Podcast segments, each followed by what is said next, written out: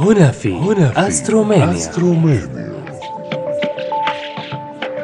الفضاء عالم مظلم مليء بالأسرار الغامضة والمعلومات اللامحدودة. سوف نستحث معكم بعضا من ضياء نجومه وشعاع أفلاكه مستعينين بعلوم الفلك وآخر أبحاث الفضاء. أبحروا معنا واستمتعوا في الفضاء. في هذا الجزء العظيم المدهش من الكون.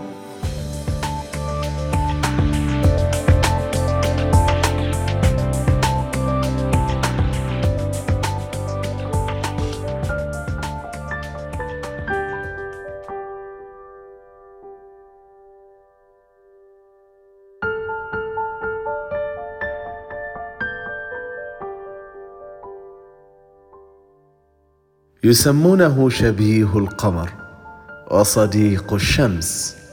إنه أصغر كواكب المجموعة الشمسية على الإطلاق. ما سر تسمية هذا الكوكب بعطارد؟ وما سر ندرة الرحلات الفضائية له؟ جهزوا مسامعكم لرحلة مركبة أسترومينيا الفضائية الأولى لكوكب عطارد.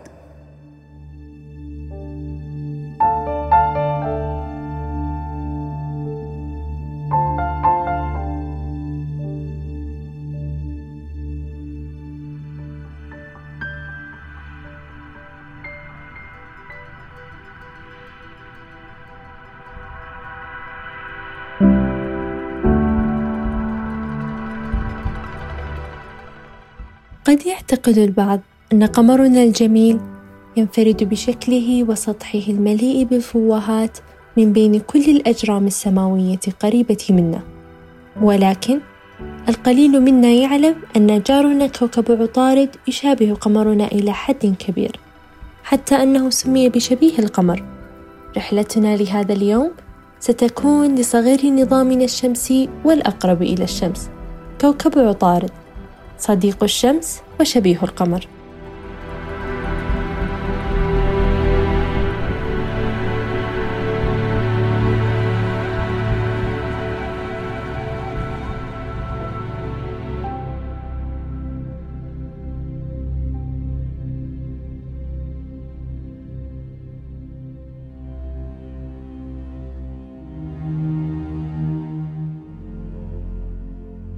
التسمية. تختلف مسميات الكواكب ومعانيها بين اللغات. فسبب تسمية عطارد بالعربية تختلف عن الإنجليزية والإنجليزية تختلف عن الهندوسية. وكل حضارة سمته باسم مختلف وفي العربية سمي بعطارد المشتق من كلمة مطرد أي المتتابع في سيره. أما باللغة الإنجليزية فسمي بميركوري. وترجع هذه التسمية نسبة إلى آلهة التجارة عند الرومان قديما.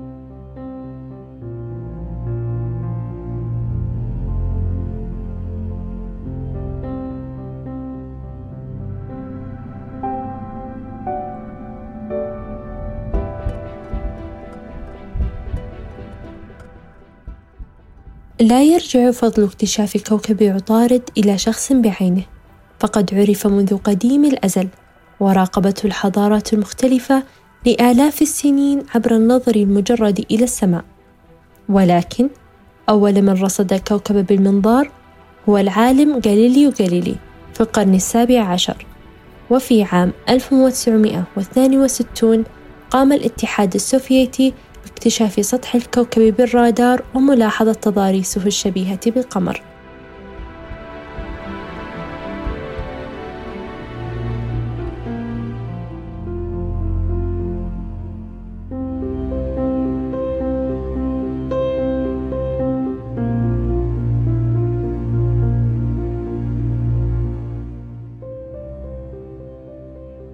سطح كوكب عطارد يشبه القمر فسطحه صخري مغطى بالحفر بسبب الفوهات البركانية.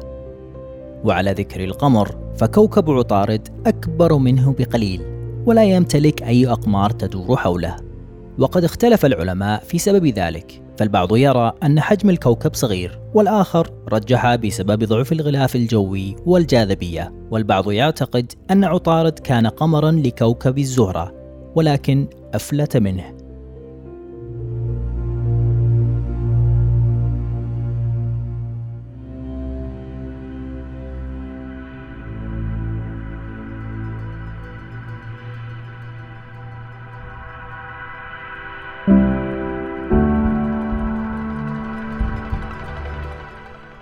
يمكن أن تصل درجة حرارة كوكب عطارد في الجهة المقابلة للشمس إلى حالة الانصهار الشديد. حيث تصل درجة الحرارة إلى 427 درجة مئوية. أما في الجهة التي لا تواجه الشمس فتنخفض لتصل إلى 174 درجة مئوية تحت الصفر. وقد يتواجد الجليد على فوهات الكوكب. ويرجع ذلك لبطء دورانه حول نفسه ورقة غلافه الجوي. وعلى الرغم من أن كوكب عطارد هو الكوكب الأقرب إلى الشمس فإنه ليس الكوكب الأكثر حرارة من بين كواكب المجموعة الشمسية. ونظرا للظروف المناخية الصعبة وعدم توافر المياه على سطحه فمن المستحيل أن تتطور فيه الحياة كما التي نعرفها بأي شكل من الأشكال.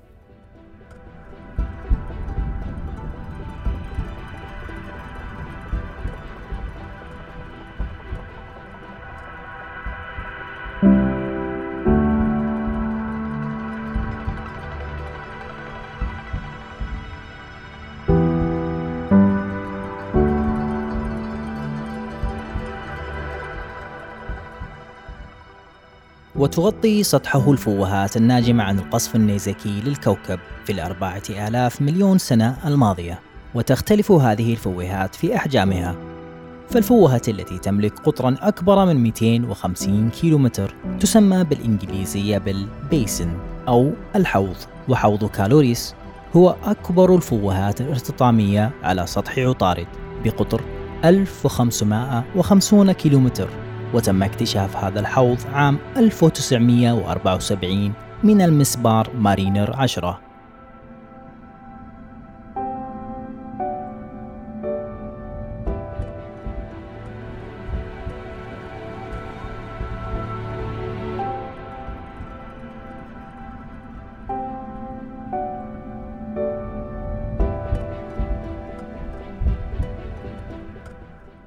لدينا نحن البشر؟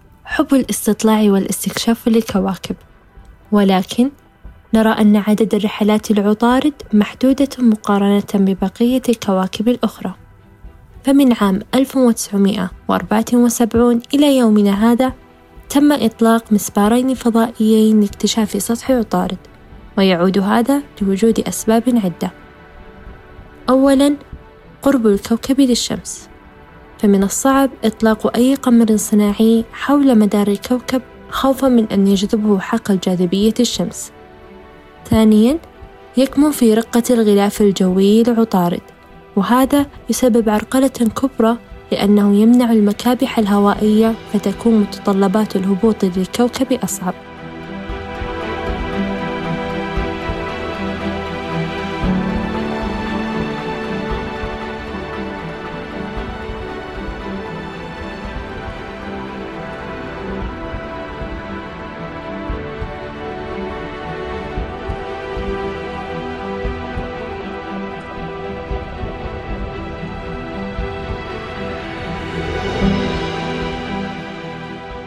إن أول الرحلات الفضائية لاكتشاف سطح عطارد كانت مهمة مارينر 10 وهو مسمار فضائي أطلق من قبل وكالة الفضاء الأمريكية ناسا عام 1973 ليحلق فوق كوكبي عطارد والزهرة ولم يصل مارينر 10 إلى عطارد إلا بعد سنة. أي عام 1974 وحينها تم التقاط أول صورة قريبة له والتي أظهرت الكثير من الفوهات الصدمية وكشفت العديد من التضاريس الجيولوجية لسطحه. فقد كانت مهمته إجراء قياسات حول بيئة الكوكب وطبيعة غلافه الجوي وسطحه وخصائصه وأتم حينها مسبار مارينر 10 بثلاث تحليقات فوق عطارد.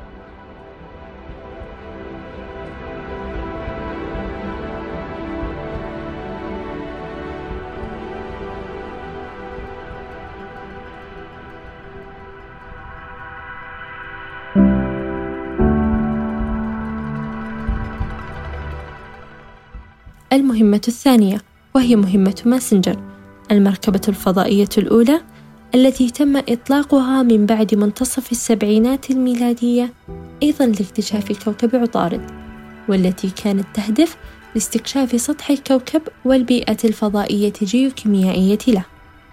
انطلقت ماسنجر في شهر أغسطس عام 2004 واقتربت من عطارد مرتين خلال عام 2008 و2009 ولقد شملت المهمة عدة دراسات أهمها وصف التركيب الكيميائي لسطح عطارد دراسة التاريخ الجيولوجي توضيح طبيعة المجال المغناطيسي للكوكب وأيضا لتحديد حجم وحالة نواته وأخيرا لدراسة طبيعة غلافه الخارجي. إذ استغرقت هذه الرحلة نحو سبعة أعوام قطعت خلالها ماسنجر مسافة ثماني مليارات كيلومتر. وانتهت المهمة رسميا عام 2015 بعد اقتراب المركبة نحو عطارد واصطدامها بسطحه مكونة فوهات جديدة على سطح الكوكب.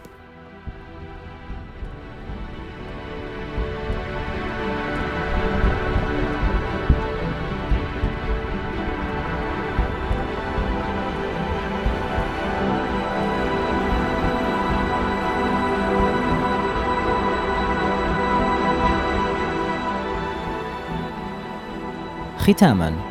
لم تكن المهمات لعطارد جزءا من الماضي فحسب.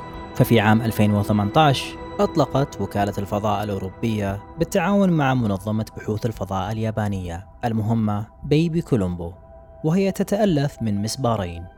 الأول مهمته إعطاء تفاصيل وخرائط لتضاريس الكوكب والثاني لدراسة الغلاف المغناطيسي ومن المتوقع وصول هذا المسبار عام 2025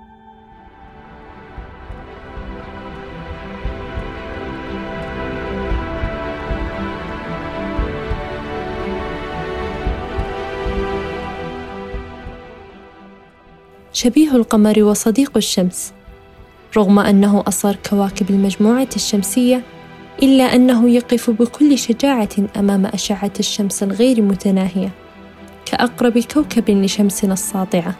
مرسيا رسالة أبدية أن الكثرة لا تغلب دائما الشجاعة. العلم والمهمات الفضائية لا تنتهي ولكن حلقتنا لهذا اليوم انتهت. وكما قال الشاعر أبو إسحاق الصابي وضاه بالأقلام في جريها عطارد كاتب ذا السؤدد.